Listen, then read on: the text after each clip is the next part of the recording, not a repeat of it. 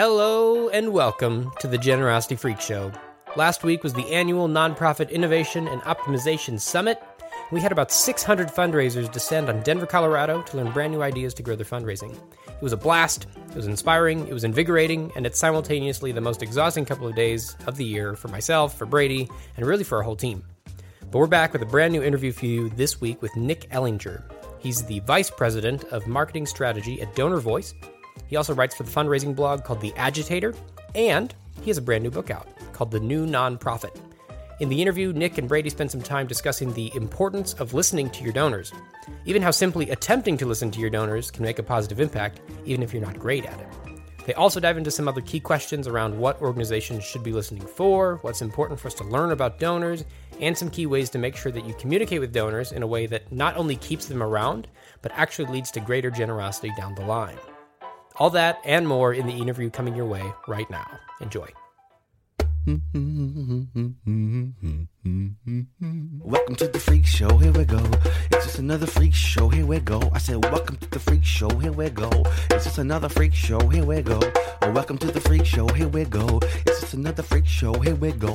Welcome to the freak show, here we go. It's just another freak show, here we go.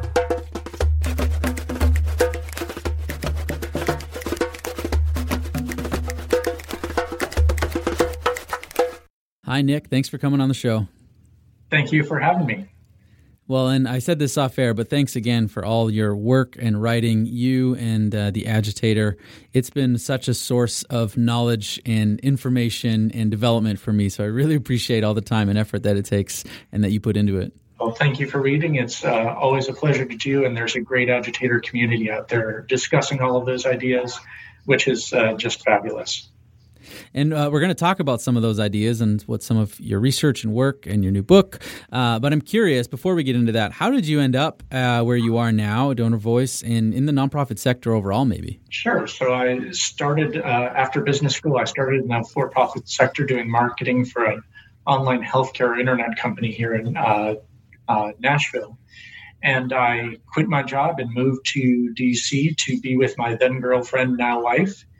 Um, I thought I was going to work on the Hill at the time and mm. uh, saw a listing for MADD. I'd been a MADD member since I was nine years old. And uh, so when I saw the job listing, it was uh, this great moment of, oh, this is what I'm meant for. I went mm. in, uh, I became the uh, director of state legislative relations, running MADD's legislative efforts in all 50 states for a few years. Mm. Um, then I uh, talked with our CEO when our chief development officer left and said, happy to pinch hit on the marketing side of things. All of a sudden, I was moving to Dallas. I was uh, getting a job that didn't have a name yet. We jokingly said that it should be Bob. Just, you know, that's the title. It doesn't really matter. Um, yeah. Ended up doing uh, that for almost a decade, running MADD's direct marketing program, a few times running the development department, a couple of times running marketing department, whole nine yards. Um, and um, as I grew at MADD there, I began to see this great nonprofit community and wanted to get a broader uh, scope on it, work with a lot of different types of organizations doing uh, different types of missions. Um, I felt that DonorVoice was doing some of the most interesting things in the space. And so uh, met up with the, the guys at DonorVoice, Kevin and Josh, and a match was made. So uh, that awesome. was that was three years ago. And maybe just just briefly, uh, DonorVoice and that interesting work that you're doing. And we're going to dive in specifically to some of your learning. But for those that are unfamiliar with DonorVoice, Sure. So DonorVoice is in the retention business, uh, as are we all, whether we know it or not. so uh, we really work on uh, getting donors feed uh, organizations donor feedback that they can learn from. On the survey side, donors feedback about what messaging that they would prefer using our pretest tool.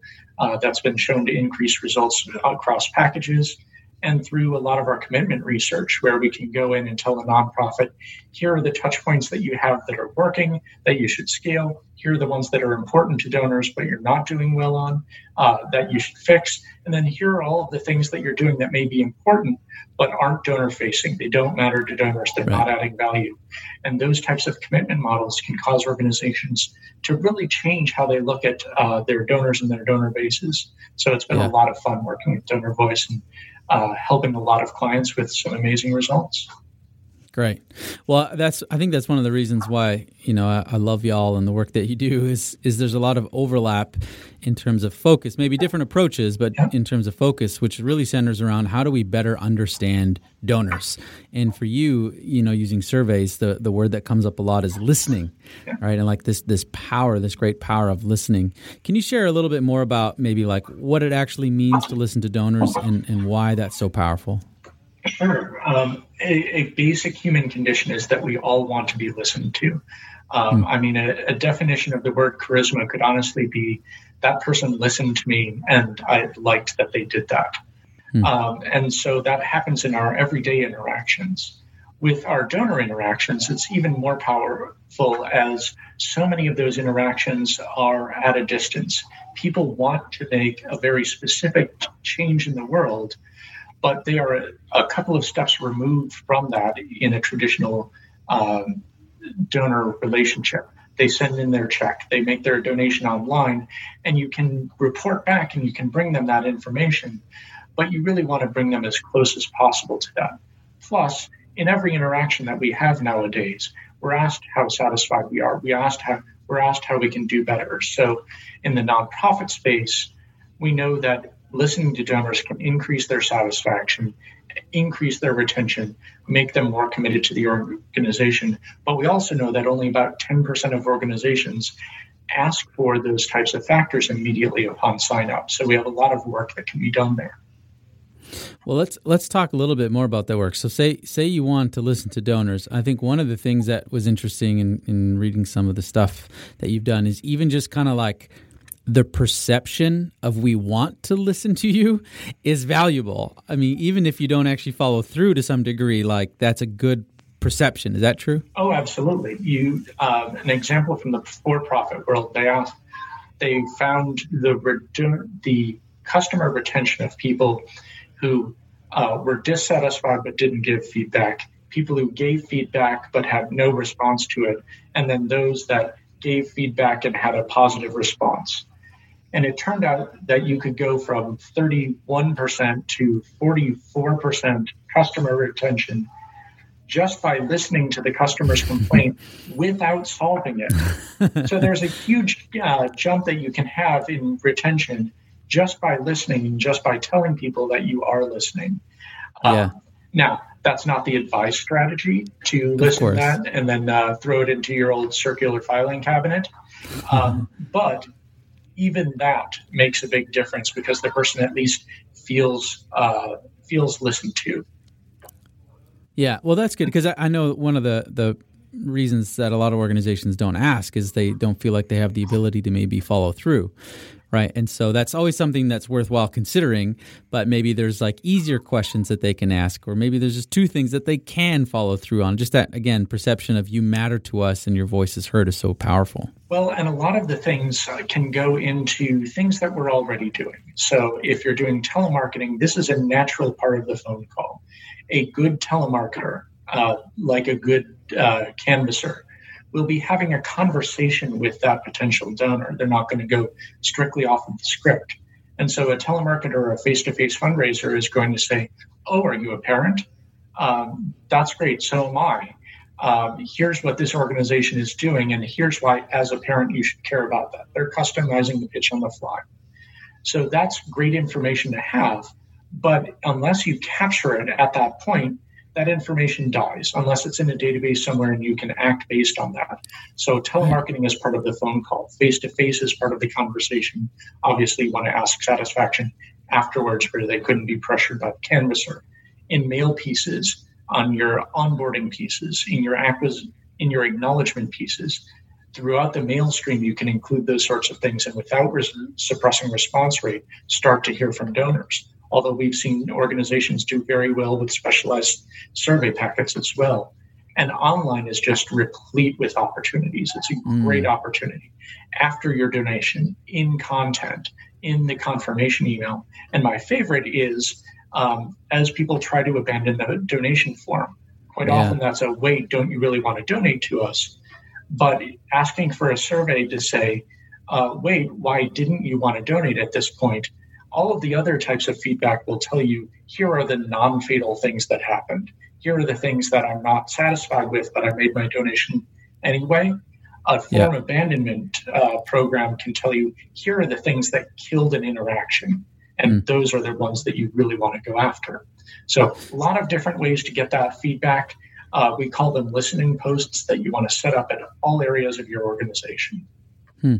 Yeah. So, I mean, even just there, you mentioned a few different things like, um, oh, are you a parent? And, you know, and some of the research, like as a medical professional, yeah. right, which is really tapping into this concept of identity, which is one of the core areas to better understand your donors. But, like, what should organizations be listening for? Because I think some organizations go, yeah, we threw up a survey, but like, are we asking the right questions or like what should we be trying to learn about our donors yeah you, you can see in the survey space a lot of what's your favorite color or those sorts of questions that are there to make in uh, the donor feel good and feel surveyed but not necessarily driven to any sort of action and so you want to keep that survey short so that people will respond to it but for every question to have purpose. And so there are four big things that we talk about trying to capture. First one, you nailed it absolutely, is identity. That donor identity is something that varies from organization to organization. You talked about medical professional. That was a great example for the Make a Wish organization where when they primed people and said, as a medical professional, just those four words, you could increase the click through rate on an online ad by 42%. But for some organizations, that's cats versus dogs. An organization in the UK on their telemarketing had something like that.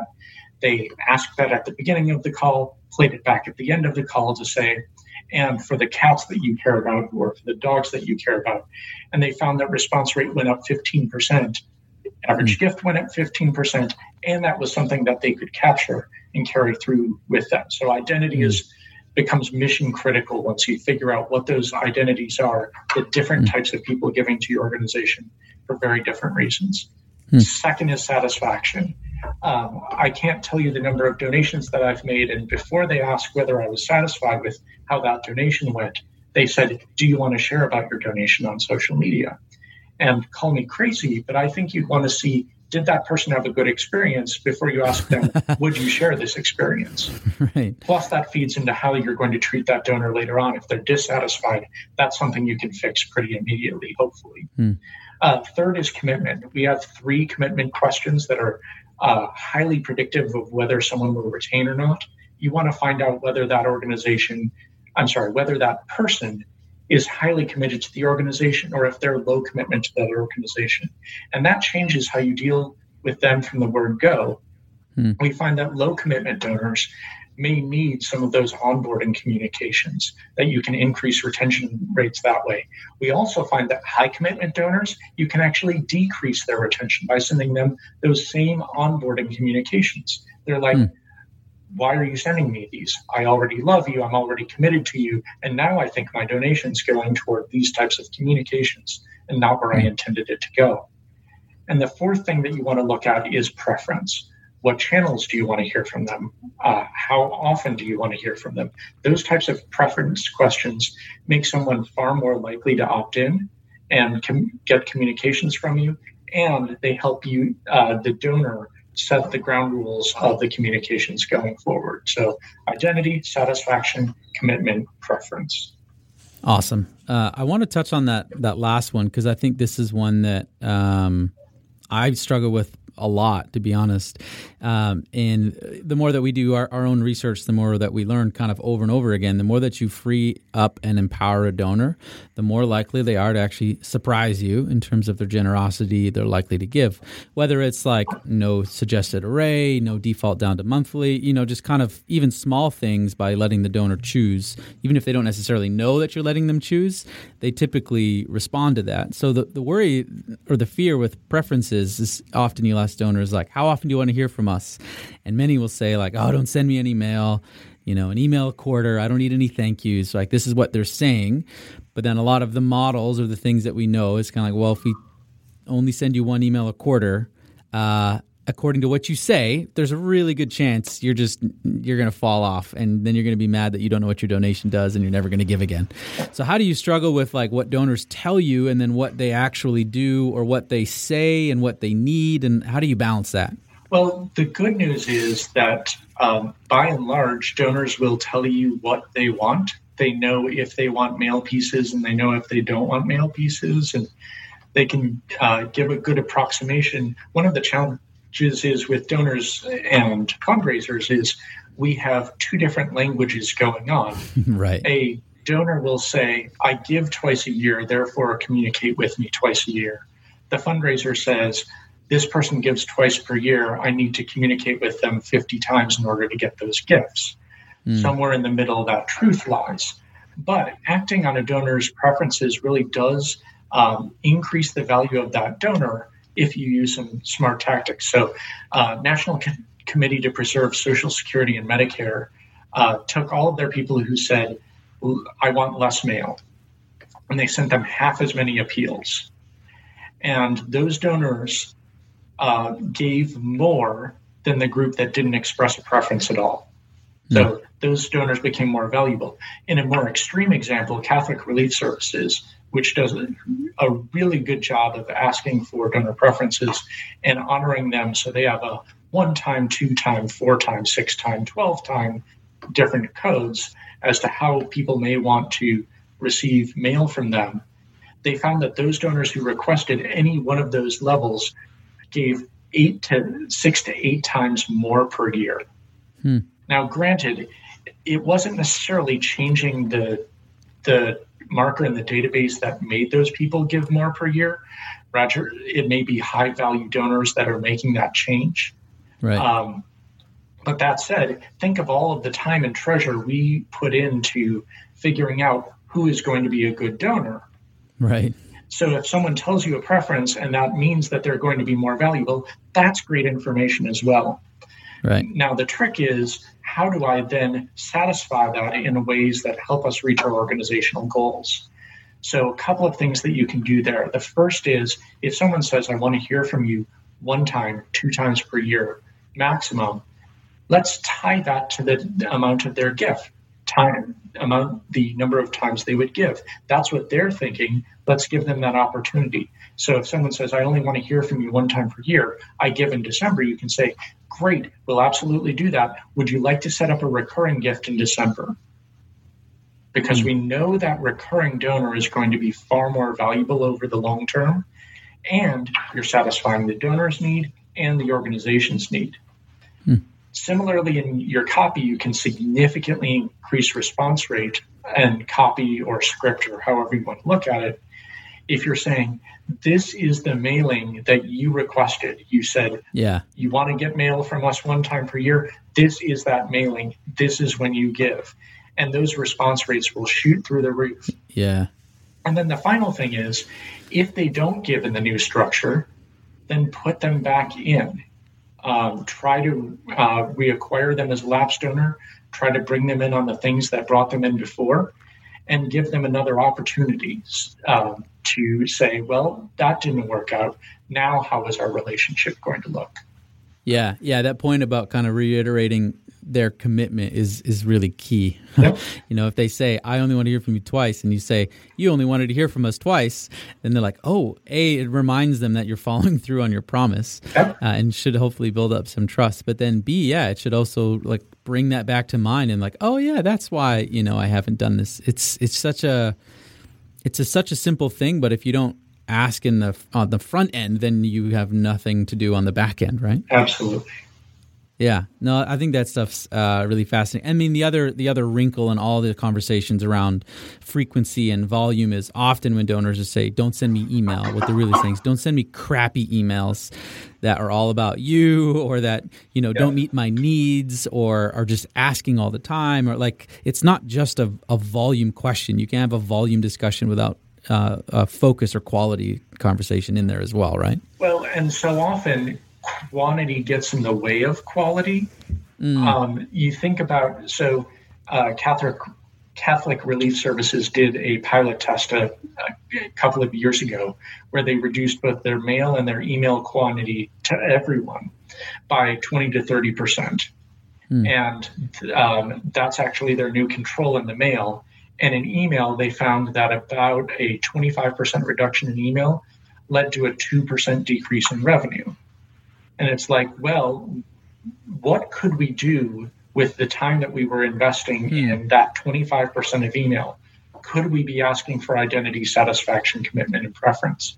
And could we be customizing the emails that remain to focus more on the reasons that our donors are giving? And if so, that's a win. If we reduce quantity, increase quality, then that's a double win. So hmm. Um, that's a great opportunity for us to get off of the volume treadmill and say, what is going to create that quality experience with folks? Yeah, and I mean the great equalizer in, in mail is cost. Yeah, and there was a perceived lack of cost with email. Uh, you know, even even in some pockets today. So then volume was like, oh, let's just let's just crank out emails. And now you know deliverability is becoming a huge cost. And that is a massive uh, issue that i don't think we talk about enough. That could be another you know another time another conversation. Yeah. but that is that is a cost where focusing on quantity and not quality actually is literally costing. You're spending this time and energy to acquire these emails acquire these donors and you're dragging your you know your emails and the people who want to hear you maybe not aren't even hearing from you now because of the lack of quality. So there is a, a, cost to those things, and hopefully people are more aware of those costs, and it should help balance things out a bit. yeah, that that is um, absolutely critical to look at. There was another study that found that um, they looked at the lifetime or year long value of someone who got a reminder email after their initial donation ask email. Mm. And the the initial response from that obviously positive. You got greater gross revenue as a result of that in that moment. Over the period of a year, because of unsubscribe rates and because of decreased response rates to other email, the app, the net value of a reminder email was negative. Hmm. And so, even without taking deliverability into account, which is a huge problem because we're trying to volume our way out of what is a commitment problem, hmm. um, even without looking at that, you have the negative long term impact of uh, a quantity type solution. Yeah. Yeah, no, it's going to be really, really interesting times in the next uh, few years as we feel more and more of this pain. Uh, and I think you know the type of work that you're doing and have proven whether it's face to face and telephone like more of that needs to make its way into kind of the email programs to to figure out those four key variables. Yeah um, so through all the kind of research and listening and writing and um, what are some of the the like most important things that that you've learned? So like if someone's listening and they're just getting starting in fundraising like what what would you share to them? Or what what is it that you wish you knew uh, when you were starting that you know now? Well I I fortunately have learned a lot since I started because I was an absolute idiot when I started at fundraising. I went into my first year of running the direct marketing program and I said, I'm going to roll out with, roll out with, not test, but roll out with these three new packages that I have an idea for. And thank goodness the success of one of them pay, paid for the abject failure of the other two.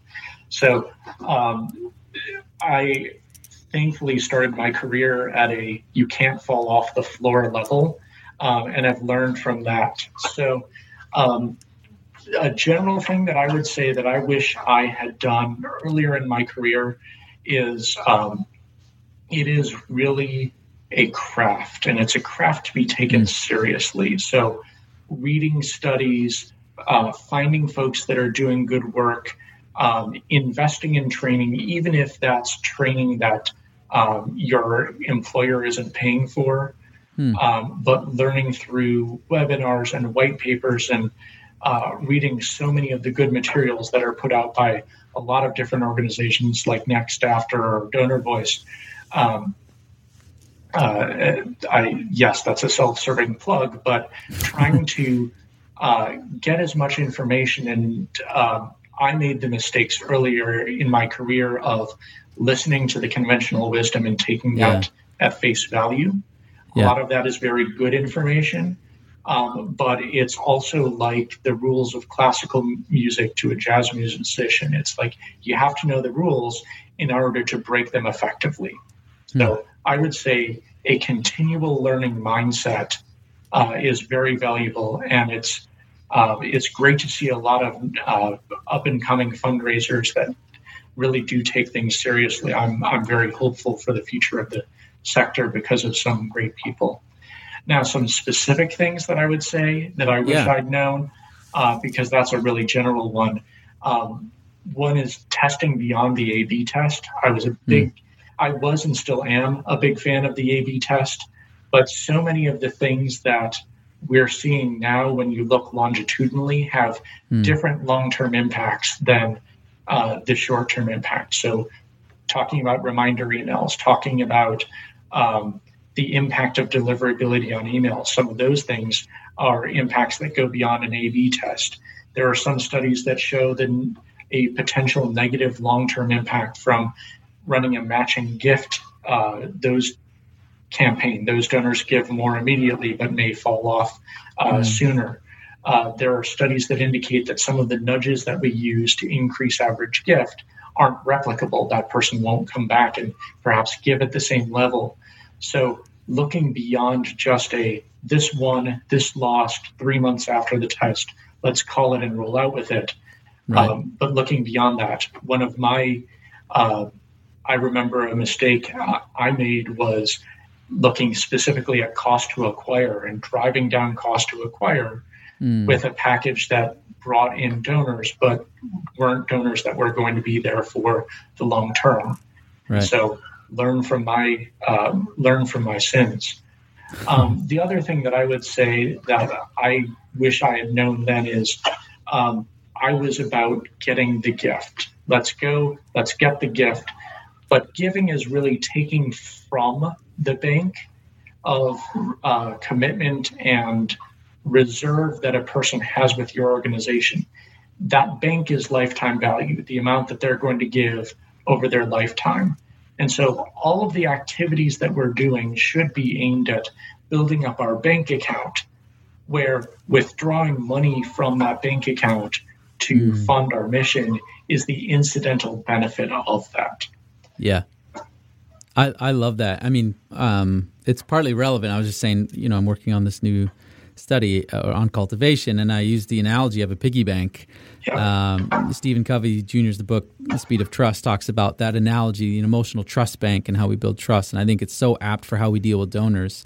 One of the key principles is there's no neutral interactions. Every single interaction that you have is either a deposit or a withdrawal from this commitment account, this trust bank account, this relational bank account that we have with donors. And I think even just keeping that in mind, like you say, is is really valuable. Because great, you can go and suck the the bank dry, and great, you got a few more few more gifts. But now, you know, what are you going to do now, right? Uh, I think that's a really really key point. Yep. And uh, at the risk of uh, sounding like uh, George W. Bush, if it's not a positive interaction, it's a negative interaction. Right. Like it has to. Um, we we talk so much about someone gets the appeal, they open it, open it, they're impacted by the story, they get that hit of dopamine uh, when they make the donation, um, and are happier and healthier as a result of that. In the mail, that's what happens five percent of the time. In online, that's what happens point something percent of the time. uh, when we look at the other 95 plus percent of the time, that interaction hopefully is building a further relationship going Yeah. forward. But often it's, I see the logo, oh, not now, trash can or virtual Right. trash can. Right, right, right. Well, that's some uh, some great advice. Appreciate it. Um, we ask a, a lot of people this question, and, and I'm interested to know what, what you would say. I think I know what you'd say, but how do you think we can uh, optimize, grow, and improve generosity? I think we can do it by meeting donors uh, with their uh, their positive demands. In so much of our lives, we're treated better in every aspect of our life. We're we're given more control. Uh, we uh, we're solicited for more permission. We're asked our satisfaction level, and if those things don't match up um, in our areas of life, we'll be able to customize that. Um, and that's you see that manifested anywhere from prime shipping to um, being able to customize cars uh, beyond the old. Uh, obviously, beyond the old, uh, you can get any color you want as long as it's black. Um, that needs to come over to the nonprofit sector where we have um, a greater focus on long term value and commitment to the organization. And as you've said, that begins at acquisition. You look at Starbucks and they're willing to spend thousands, sometimes ten, tens of thousands of dollars to acquire a new customer because they know once they have that customer, they have the systems in place to keep that person as a customer and build them over their life cycle. We don't have as many of those tools as we should have. Mm. So we're acquiring a donor hoping that they'll stay on yeah. and hoping that we can get more of those donors to fill the bucket without filling the holes. Yeah, no, those are both good points. The the customization one's interesting because that's come up a few times, and it's like, well, yeah. isn't there a downside to letting donors, you know, customize absolutely everything? And I think the answer is yes, potentially there is if it goes so extreme. But we have so much room between between that and where we are currently that we can move a lot further in that direction. Like maybe there will be a day where you know keeping track of everything and over personalization and you know we see it sometimes with news and media bubbles. Maybe that will make its way to philanthropy, but we are nowhere close to to reaching that type of level at this point. So let's move towards that. I like that. Yeah, um, to steal from Lord of the Rings, there there will be a day that we over personalize, but it is not this day. uh, and last thing, um, I just want to mention you've got a new book out. Uh, tell us a yes. little bit about your book. Sure. So the book's called The New Nonprofit. Uh, I must do the requisite thing and say it's available on Amazon uh, in both paperback form and Kindle. I bought it this morning. Oh, thank you very much for the support. Um, it has my picture on the back. Don't let that dissuade you. Um, but um, the quick overview to it is that it looks at six different structures that a nonprofit can take, potentially overlapping or on their own, that really tries to meet donors, as we've talked about, uh, where they live and create that uh, relationship for them that they're looking for. So the six structures are quickly um, permission based nonprofit. Um, I say that love requires consent, and that's true in so many of our interactions today. We can build our donor files in a way that's permission based and builds upon permission. Um, we want to. Uh, the second is a preferred nonprofit.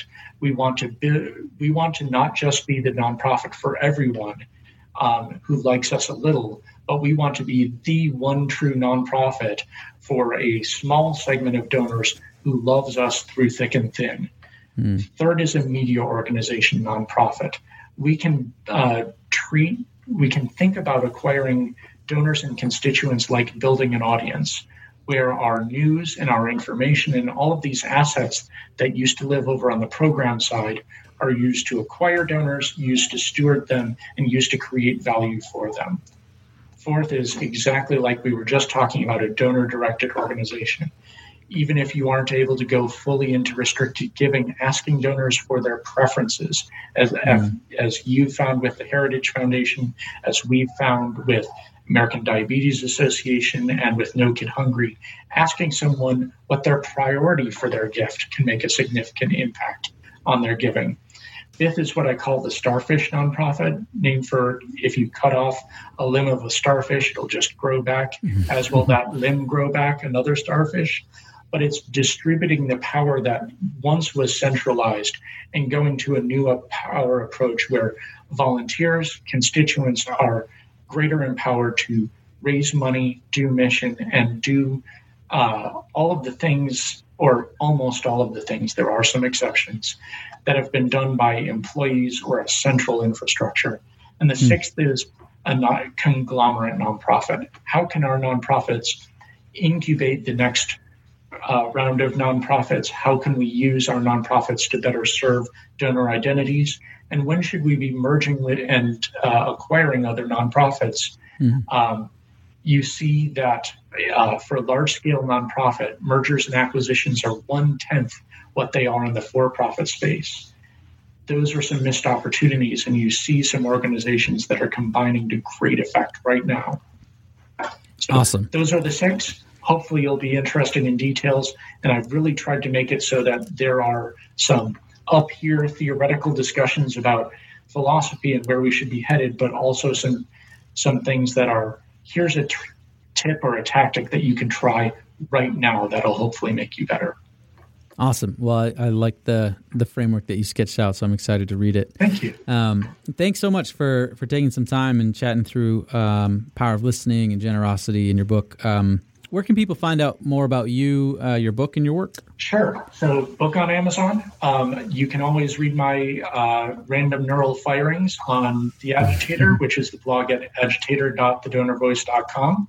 Um, and you can always find me on Twitter at Nick Ellinger, uh, on LinkedIn. Um, a lot of that will be reposting agitator stuff, but we always have new webinars, white papers, um, uh, all of those sorts of things available. I'd say sign up for the Agitator Daily Alerts so that you can um, see new blog posts as well as new activities that we have going on at DonorVoice.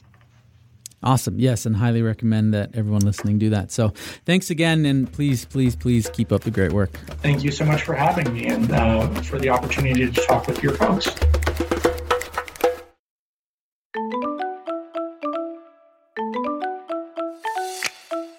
Hey, this is Brady, and I just want to say thank you for listening to the Generosity Freak Show. If you want to get all future episodes, please be sure to subscribe at generosityfreakshow.com, or you can just search the Generosity Freak Show on iTunes, Google Play, Stitcher, SoundCloud, or wherever you get your podcasts. We'd love to hear from you, so if you have comments, questions, feedback, you can email us at podcast at nextafter. We'd love to hear from you. Uh, the Generosity Freak Show is produced by NextAfter, where I work. NextAfter is an online fundraising research lab that works with nonprofits to help them grow their online fundraising, and our mission is to unleash the most generous generation in the history of the world. You can learn more about us and what we're up to and see our latest research at nextafter.com. Lastly, this show would not be possible without my co host, Tim Kachuriak, and our amazing mixologist and producer, Nathan Hill. So many, many thanks to them. So thank you again for listening, and we will see you next week.